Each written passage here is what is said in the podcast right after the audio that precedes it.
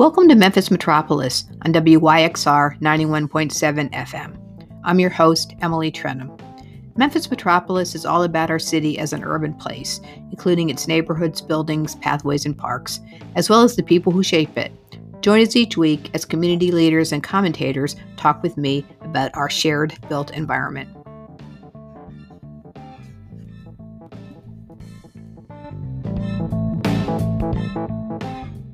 This week, I've got another very special guest, which is uh, Judge Patrick Dandridge of the Environmental Court. You know, we've done quite a few shows about um, about blight, and recently did a show about receivership and so i think listeners are going to be very interested people a lot of people have heard about the environmental court and maybe cussed it out a few times but people don't really understand um, how it works and all the challenges and the the progress it's helping um, make in our community. So I invited Judge Dandridge to come on and just share about that. So welcome. So Judge, just before we start talking about the court, um, tell tell us a little bit about yourself. I mean, you're I'm interested in how you got into sort of the blight business, as it were, but also like did you grow up in Memphis and what neighborhood? I love to ask people, you know, what neighborhood they grew up in since I'm so into neighborhoods.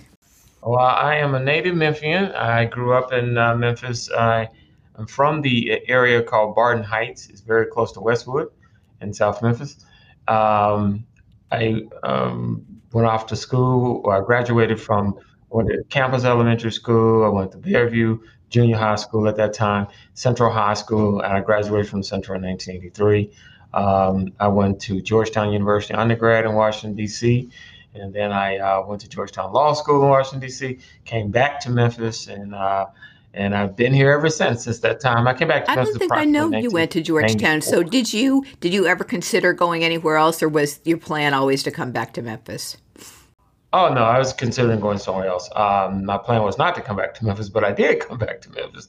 Got married, had kids, and yeah, we know how that is. You get you get stuck in a good way, but you get stuck. So the um, right. so I first met you um, when you were working for the Division of Housing Community Development. But did you was that your career from the beginning in community development, or did you take another path? Another path, uh, just typical law. I had a law practice for many years. Uh, once I got out of law school, started practicing in Washington, D.C. Then I came to Memphis. In 1981, I graduated from law school. So in 1984, I came here, started practicing here. I was assistant city attorney part time for many years.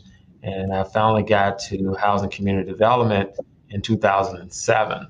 And I was assigned as an assistant city attorney at that time working uh, initially with code enforcement. That's kind of when I got my beginnings into code enforcement and and so blight what, and things um, that around about that time. What obviously um, there must have been something that appealed to you about that that sort of niche of law. Um, what was it?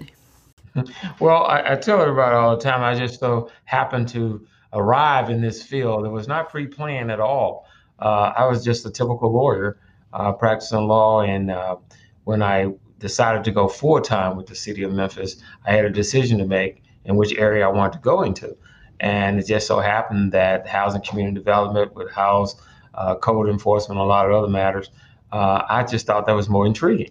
So since I had a choice, uh, the, the, then city attorney gave me a choice. I said I want to try this one. I did not know uh, all that it entailed at that time. Um, I bet. well, that, I'm glad to hear you say that because I'm, I've had a lot of different careers and and none of them have really been planned. And I've just kind of ended up doing things and like got an internship and never left and you know and and have done a lot of interesting things right. but um but also a person who who didn't really have a game plan but just ended up going kind of going in interesting directions when they presented themselves so, um, That's right. so you have been environmental court judge for, I think you said for five years. Is that right? And a lot of people, certainly in the community yeah. development world, remember Judge Potter, who who started the environmental court. And I, I want to talk about what's special about the environmental court, but um, but before they just sort of explain I mean, I know it's a local court and not a federal court, but kind of explain where it fits in the I don't know court hierarchy is the right word. I think you said it's a it's it's a technically part of the criminal court. Anyway, elaborate on that a little bit if you would. So it's a it's a unique specialty court. It's very similar to uh, in the specialty court regard as drug court or juvenile court. So it has its own life of its own. Uh, it is housed in criminal court. It's a general sessions criminal court division 14. It's its actual title in criminal court. So um, I'm a typical Tennessee general sessions court. However, I become a court of record for certain nuisance actions that are and, brought before my court. It's also a unique court. Say that again. Juvenile. Go ahead. Go ahead. I interrupted you. It's also a unique court yeah, unique court similar to juvenile court in regards to um, it's a criminal court, it's housed in criminal court, but 95% of my cases or so are civil municipal ordinances. So in that regards is unique. But I also hear state statutes. Well, yeah, I was going to ask because it didn't seem like I don't remember hearing about anybody going to prison for failing to fix up their property. But I guess it's a I guess it's a possibility.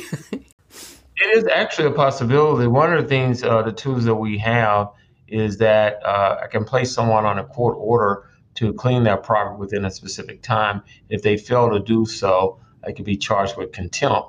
And if it's found to be willful, they can have up to 10 days to, in jail. And that can be repeated actions. Okay. Violation That's good of the court order for that, that you've got that stick. So um, I've always Correct. been, of course, I've known about the environmental court for a long time, and I've always understood it to be innovative in that our community, um, right. not all places have an environmental court. So, so um, I mean, is it is that the case? And how did it get? Um, how did it get started? Who sort of came up with the idea and thought, you know, we we have such a volume of cases here, we really need a dedicated court. It is definitely a um, innovative court.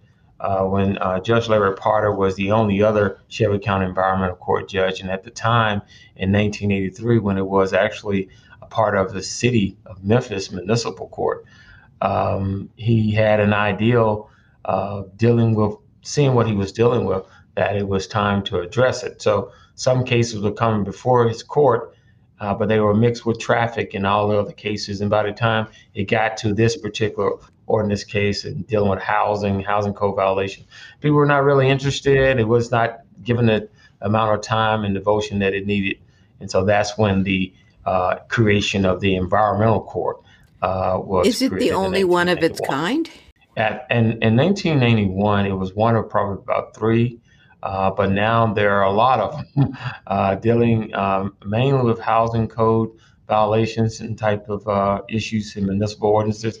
But yes, it's a lot more now. Uh, today has become, I would like to think, more of a common thing now because as we deal with increased amount of blight, which is no longer unique uh, around the country, uh, then well, it's it great that we could. That I mean, the environmental court could become a model. Sounds like it's become a model for other communities.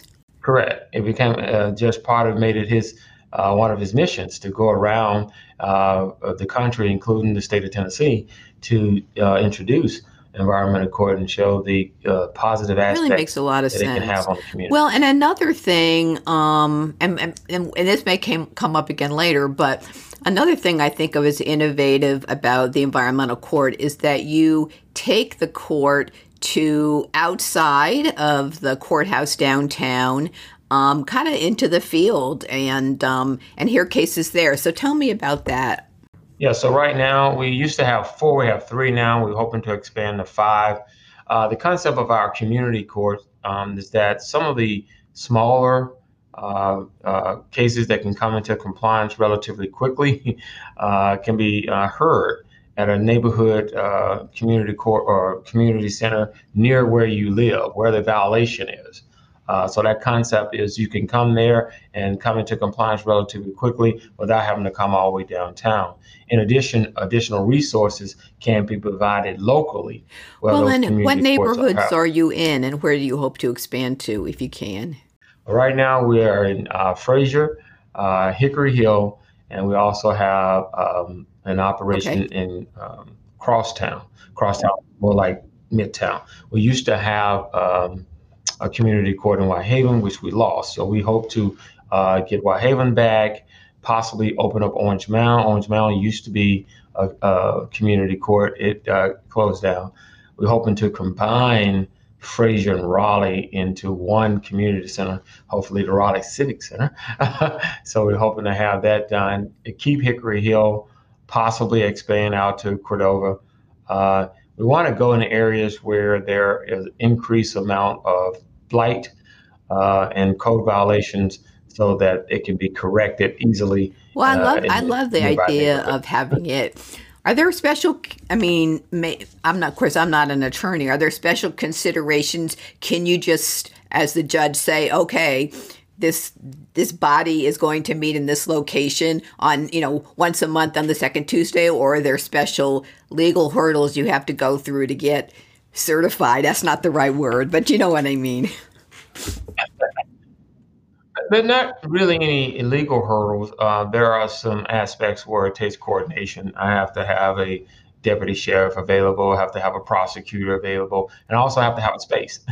um, but the other aspect is that it, it, it, it, does require, we did a walkability study uh, about a year or so ago just to try to determine uh, where the major code violations were and um, how close in proximity uh, some of the community centers. That's our preference to have in the community centers. Uh, we will open up to any any form of building that we can. Well, that makes sense because that's where uh, people are used to going, and it's also a, a, government property, so that makes a lot of sense. So, um, so of course, most of us who live in you know urban neighborhoods are familiar with you know, code violations, anywhere from something small to something a really major blighted property. So, how do um, I like to think in an ideal world, environmental courts the sort of the last, you know, one of the. It's not the first stage, but it's pretty far along. But um, I could be wrong. So, tell me about the process. Like, if I, if I, let's just say I'm going for a walk and I see a severely blighted property. I get on my app I I it's been like that for a long time. I get in my app, I complain about it um, on the 411 app. So from there, and I realize that it's not just citizen cases. Um, uh, you know, a lot of different people can bring um, can bring complaints to you. But just looking at that, when a citizen makes a complaint, what does the process look like to get into your court? So let me tell you, first of all, so overwhelmingly the number of cases uh, that we have, and I mean overwhelmingly, is uh, brought by the government. So uh, the district attorney's office hearing cases on, on behalf of the city of Memphis as well as Shelby County. So ordinance violation come. Now there are some city cases where city prosecuted, uh, city of Memphis attorneys are bringing the Neighborhood Preservation Act type cases. Um, the typical complaint uh, is uh, we don't bring our own cases. I'm, I'm a typical court, so just like any court, court doesn't go out. Oh, no, I know. Oh, there's yes. a crime. in my court. So in order to get into court, you have to complain, literally, uh, file a complaint, whether 311 through the city of Memphis or 222-2300 for Shelby County, uh, to actually call in a complaint that you observe and you call that complaint in, and that particular code inspector or whatever the governmental personnel body is will go out to inspect and determine whether or not that's a violation. You normally get what's called a notice to correct or a warning or a courtesy notice uh, from the department letting you know you're in violation, giving you an opportunity to come into compliance.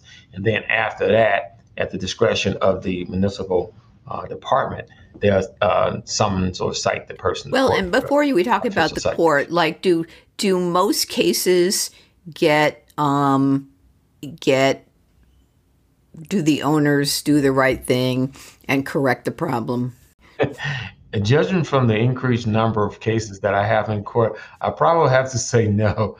Uh, the we have increased uh, dramatically. Let me just say this, just so you get the magnitude of how big environmental court is right now. We hear approximately 1,500 environmental oh, wow. court cases per month. Just imagine that. And then we also hear somewhere between three to 5,000 traffic tickets. Yeah, I hear that too uh, per, per month. Uh, so that's why I have two referees. I can't even hear all the cases myself, so I have two referees to assist me. So um, it used to be a time in code enforcement. You know, I've been around it for a long time. That it was only in the field mostly. Most of the violations were corrected in the field. That was a period of time that was given. Uh, 30 days, 14 days. And most people were responsible with their properties. And if you give them more time, they could get uh, come into compliance in the field. Well, we determined a while back when I was with the city that uh, those cases were lingering too long with the code enforcement uh, without any real recourse. So uh, it, now, the way it exists now, I think, if I'm not mistaken, after the initial 14 days or 30 days to come into compliance, you're automatically cited to come to court. So with that new approach, that's going to so you don't get a second a citation if you don't comply then you automatically get um, okay. And so what when when a case gets to court, then what? So once it gets to court, then uh, the, uh, the judge I would have to make a determination as to the nature of the violation, the individual in front of me, because every property tells a different story, and then make a determination on how long it would take the person to come into compliance. Typically, you like to think the case is coming to compliance within 30 to, to, to 90 days uh, on a typical violation, but sometimes they take a little longer uh, depending on the nature of the case. So uh, I have to make a determination how long and then whether or not the person is actually making an effort to come into compliance or not. Then I can start issuing fines. Then I can place them on a court order by a specific time. Then I can hold them in contempt things of that nature to try. Well, and what if um, I'm I'm guessing that sometimes people just don't show up. Yeah. So if you are properly cited for, for my court and okay. you do not show up, I can. And that means they can arrest you and bring you so in. The bench warrant. Correct. The bench warrant would arrest you, bring you in, and you have to answer before the court. So it is a criminal court. That's okay. not a good keep, idea. I'll keep that in mind. the um, and I'm guessing also a lot of problem properties are in neighborhoods where the property owners might not have the resources to make the uh, do you talk people through what their options are? You know have you considered selling the property or what are the options for people that don't have resources? I'm sure you, you see people like that coming into the court. Yeah. Oh yeah it depends on the nature of the violation. I mean if you're a homeowner you're an elderly person you're living in your home you don't have the wherewithal and the money those type cases are perhaps my longer standing cases. Uh, that's not a willful uh, disobedience to the court order. That's not having the wherewithal. So uh, the timing is actually perfect because now we're getting additional resources and possibly establishing an environmental court uh, foundation uh, where we're going to start having uh, funds to assist those who are indigent and elderly and cannot readily come into compliance. That's a great idea, an environmental court foundation. Um, yeah, I would give to that. I mean, it's a it's a good idea, but what, what happens? I mean, I guess, but in the lieu of that, what happens? What happens now? I mean, I'm sure there's sometimes resources, habitat, or but there's so many. Um, not probably not enough resources to help everybody all those other agencies got a two and a half year waiting list already. So you can imagine by the time it gets to the court. But it, uh, these are structural violations, what we're talking about now. If there are uh, violations on the property itself, in terms of uh, parking on the grass or something like that, that's a different nature. Uh, most of uh, environmental court, we like to call is a uh, court of compliance or mediation court or resolution court. It tries to find the quickest resolution to the problem that's before the court. And so, if the person has the ability, has the wherewithal, then the court would be a lot more forceful in getting them into compliance quickly. Uh, and then it goes down the scale the lack of resources, the inability to uh, readily bring it into compliance, the, the need for assistance, and then you go down the line and try to see if there's some sort of other uh, option. Initially, the question is always asked when you come before my court do you agree or disagree? I mean, it is a court of law. You're innocent until proven guilty. Just because code said you're in violation doesn't mean you're actually in violation. But most of the people who come before me take that option of, Judge, I just need more time. you know, could you give me some time to come into compliance? And I just ask them, how long do you think it's going to take you to come into compliance? and then I will assess that. But you still have to regularly come before my court and show progress, as I call well, it. So, you, and actually, you made an important point, which which we I want to circle back to, which is that a lot of these cases are things that people could fix up. I'm thinking, you know, a lot of neighborhood leaders know about the top 10 code enforcement violations. Those probably don't all come before your court, but a lot of it is parking on the grass, you know, or or overgrown, you know, th- brush that's grown up or a shed that's falling down in the backyard and things that most people with some volunteers or with some um, could, could fix up. All those come before my court. The top 10 code violation all come before my court. I've called them now the top 10 court violation. you know, so they all, they all come before my court. And and again, yes, yeah, some of can they can come into compliance relatively quickly, and then some cannot. Also, repeat offenders is a common problem where you you know you come to court, you can't park on the grass, and then you know, you get out of court and a year later you parking back on the grass again. that's contemptible. Uh, that's one of those times where now we you did that intentionally and willfully. Now we just need to see if you need about okay. Days. So, um, so if you're just joining us, you're listening to Memphis Metropolis on WYXR 91.7 FM.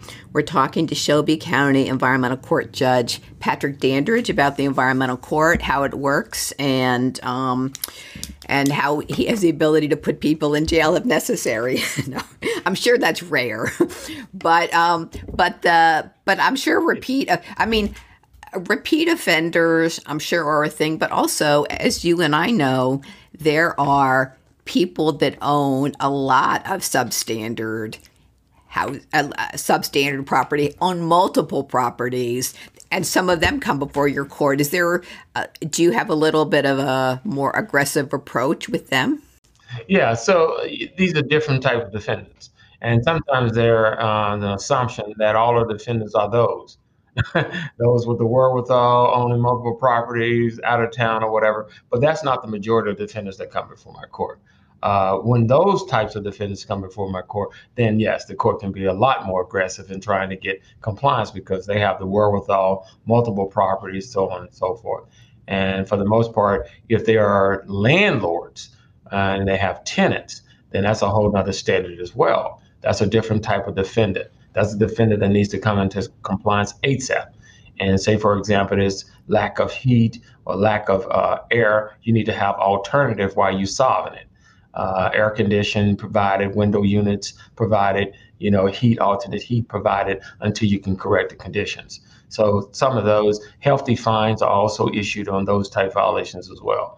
Uh, those landlords have the wherewithal and are either choosing not to. And I'm guessing there's some frequent flyers. I mean, you mentioned, you know, repeat offenders, people that you see over and over, or their attorneys if they're a big enough company. Their attorneys, correct. And we, we see them uh, often um, and, and sometimes a good thing, you know, attorneys have have a way to convince their client to come into compliance uh, relatively quickly, and they don't live really like when I start issuing those hefty fines. so it encourages them to get their. So you mentioned, um, you know, g- giving people more time, especially people that. Um, you know, have fewer resources or maybe elderly homeowners, and um, I guess at what point is, um, you know, because because if if you're a nearby resident, you know, at some point you just run out of patience. And at what point does that, even if it's a homeowner, they're elderly, at what point, or can you, or do you just say, you know, no, you have to, your the clock is run out. Oh, I put as much pressure as I can. Uh, you just have to make a determination, judge discretion, into whether or not this person really does not have the ability. I'm very sensitive to homeowners uh, who've lived in their homes forever um, you know, 50 years or whatever, and now they've come on hard times or whatever. Those are not the, the solution is not to put them in jail or get them out of court. Solution try to find uh, resources available. That's the, the reason why I'm pushing for the foundation. And this is not something unique. Judge Potter, the, the previous judge for 30 some years, had the same idea, the same concept in terms of those lingering cases where it's hard to come into compliance relatively quickly. These are well, and people would accuse him of being a, a, a, softy But I mean, when you're when you're, I can relate because, like I said, there's the neighbor who's irritated by the property. It's like that needs to be fixed up. But as the judge who's face to face with someone who wants to do the right thing and just can and has lived there for 70 years and you can, it must be hard um, i'm sure you hear some very sad stories yeah th- those cases just need resources they, they're easily solved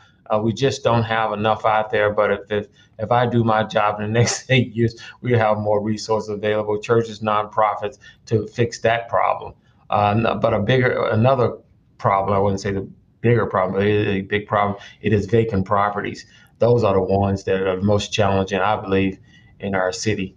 And we have to really find unique ways to try to solve those issues. So I mentioned uh, when we when I we, you and I were emailing before the interview that um, you know several months ago I had Vincent Sawyer on, who's an attorney with the Works CDC that works on on problem properties, and we talked a little bit about receivership and Neighborhood Preservation Act. And I just wanted to touch on that, not to get too much into the weeds. Um, but I know you have some tools at your disposal, like the being able to point um, a receiver to actually fix up a property. Talk a little bit about that. Yeah, the Neighborhood Preservation Act, Tennessee Neighborhood Preservation Act, is a very, very good tool. It is a lawsuit uh, brought by the city of Memphis. It can be brought by a private citizen as well against the property itself.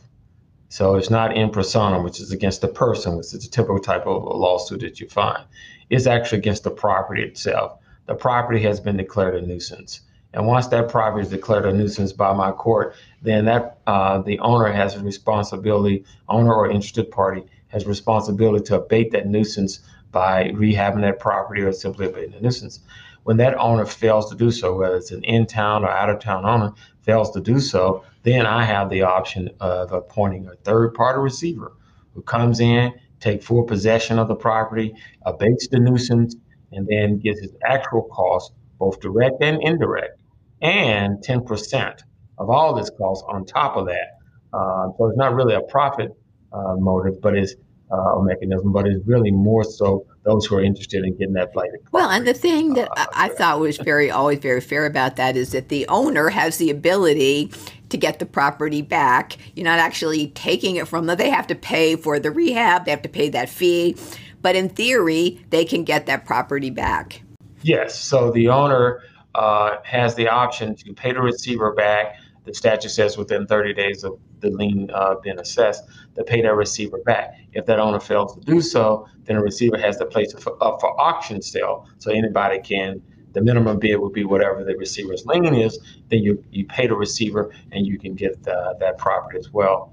Uh, so it's not. It's really not a taking. It's really more so uh, abating the nuisance. Uh, people are tired of living next to these blighted properties next door to them. I like to call them mom and them house or whatever, and you want to save it and protect it, but you're living in Germantown somewhere and this property has been neglected. And so uh, I think people really want to see those properties fixed up and rehab. And so you appoint someone. Uh, people in this community uh, understand taxes, understand if you don't pay your taxes, there's a possibility there's a tax sale and your property is taken away from you and by auction.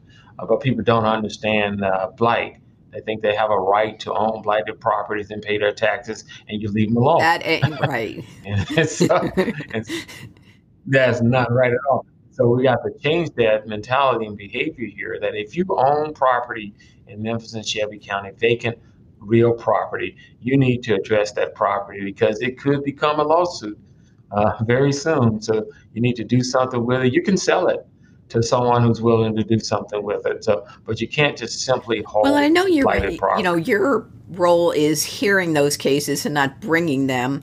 But are but is that kind of Neighborhood Preservation Act receivership is that most appropriate for bigger properties or just chronic ones, or is there is there a you know a sort of an ideal case where that works really well? It's really not. I mean, the the most um, common type cases the, the typical residential property. It, I mean, see, seriously, when I, I, I, jokingly say mom and them house, but you get the concept. It, it, it, sometimes it's the house that you grew up in and people are no longer interested in neglecting, but they don't want you to do anything with it. Uh, it could be any in any neighborhood. It's just sitting there. It's, it's, it's been neglected. It's been there for 10 or 15 years vacant. and it, it's, it's common. And so most of the properties are single family residential properties. There are a few commercial as well as uh, apartment complex, but for the most part, it is uh, well it's funny because because when i had vincent sawyer on i asked him you know for a couple of examples of cases that he had worked on and the first he told me about was like in sea isle which i wasn't expecting. You know i wanted to hear an orange mound story and but of course you're right these happen in every like the owners move out they get sick and they no one's taking care of the house. I mean this can happen anywhere. Anywhere. And, and I'm gonna uh, give a little backdrop. You know, I worked with the uh, city of Memphis for a long time. I started as an assistant city attorney. Then I became the senior assistant city attorney when code enforcement I had its own division called community enhancement. then after that, and I was just advising code for many years. Then after that, I became the director or deputy director on the public works, where I was directly involved with overseeing the operation of code enforcement.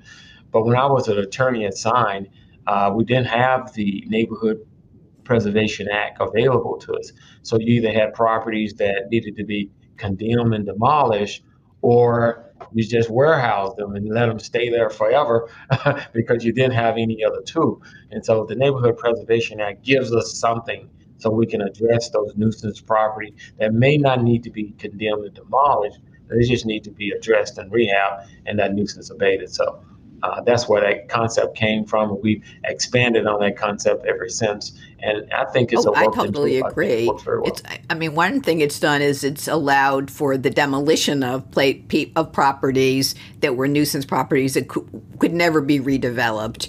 And you don't like to think of things being torn down and a vacant lot, but sometimes it's better. Sometimes it's better, but again, Neighborhood Preservation Act is trying to preserve it. You know, it doesn't quite meet that threshold that it needs to be demolished so it can be saved. And that's the that's the point. If these properties can be saved you you can knock them down well, and you mentioned commercial properties a minute ago. I mean i guess i do th- i do think of a lot of these being you know the vacant and abandoned house. But when you drive around um, some of the less affluent neighborhoods you do see a lot of commercial properties that are in poor condition. So you so so people bring those cases to you as well Right. The uh, city of Memphis will bring those cases. And, you know, those cases are definitely more complex. Uh, it takes a lot longer to rehab those commercial buildings.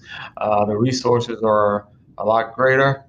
so you have to work with those cases. But if the city of Memphis started demanding that we don't have so many vacant, blighted uh, warehouse commercial properties, then you'll start probably seeing a lot more. So, um, so the the environmental court judge, I guess, like many, if not all, the judges here, is an elected position. Is that right? So how long are the correct. terms? Eight years. And as you as you may be aware, uh, I finished off Judge Potter's last term when I was first elected okay. in uh, 2018, and then I was okay. reelected. So you've got it. So you've got a few years. Okay. All right. Just got. So, um, so, what do you want people to know about the environmental court, or that I didn't already ask you?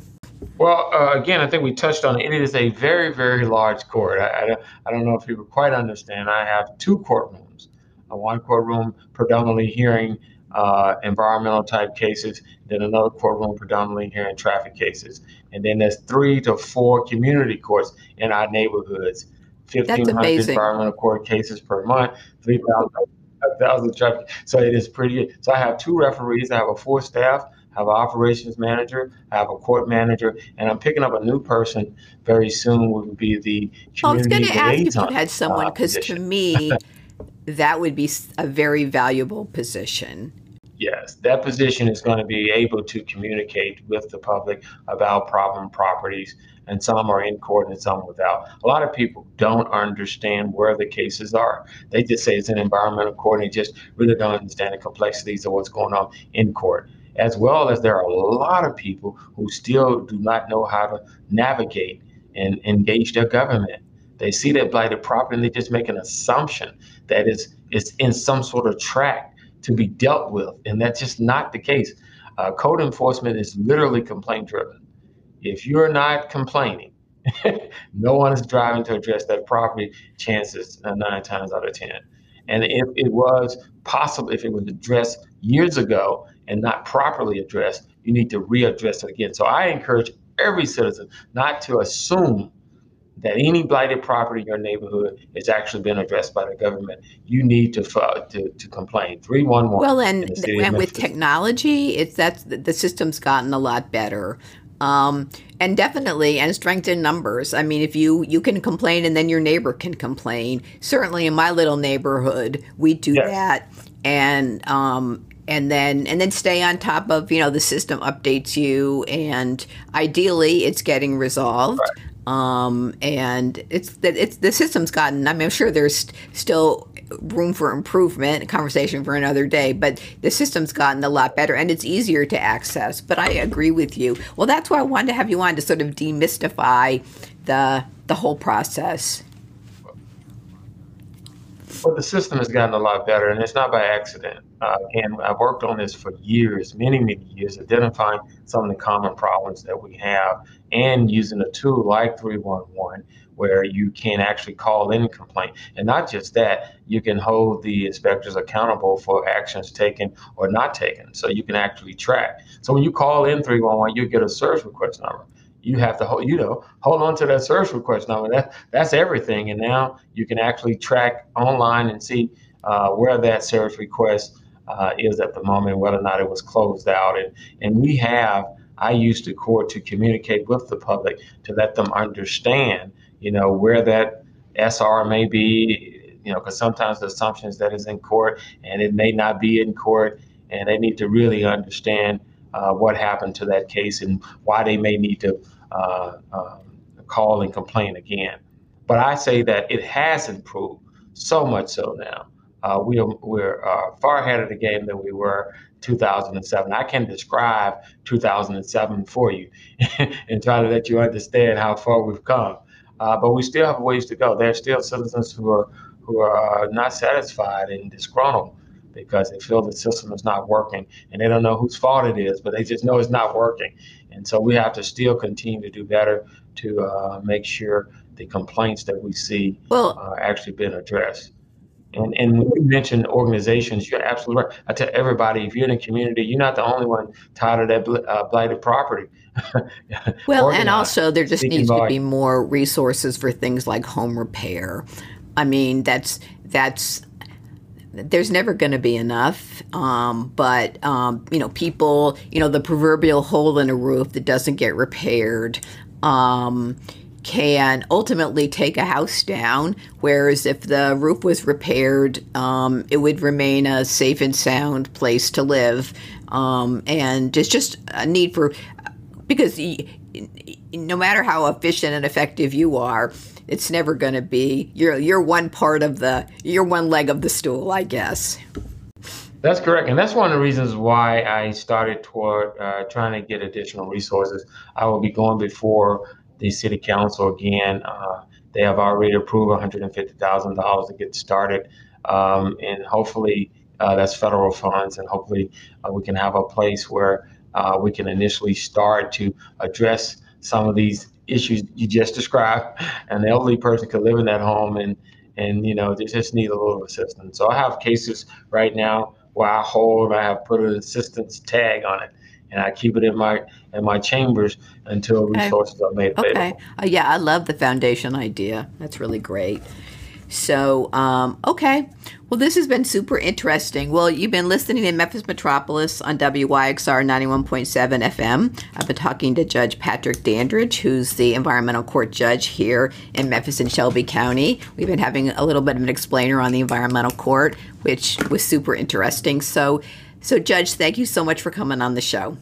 Okay, I, I thank you. I want to add one more thing just so everybody can get the breadth of uh, how large it is. We hear uh, housing code enforcement cases. We hear Shelby County code construction zoning cases. We have litter cases that we hear uh, at the new department called environmental enforcement litter cases, animal cases, fire department cases, health department cases, uh, traffic cases, highway patrol cases. So you get a, a, a ticket on the interstate.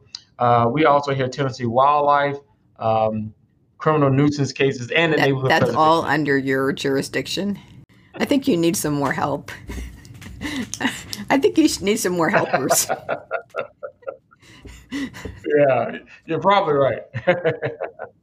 but I enjoy it. I think we're doing a uh, good job. I expect to continue to move the court to the next level uh, using technology, uh, using data to drive to see where all the uh, uh, bottlenecks may be and try to make It sounds the court, like uh, everything's more moving in the right direction. Uh, So, uh, so keep up the good work. Thank you so much. Thank you.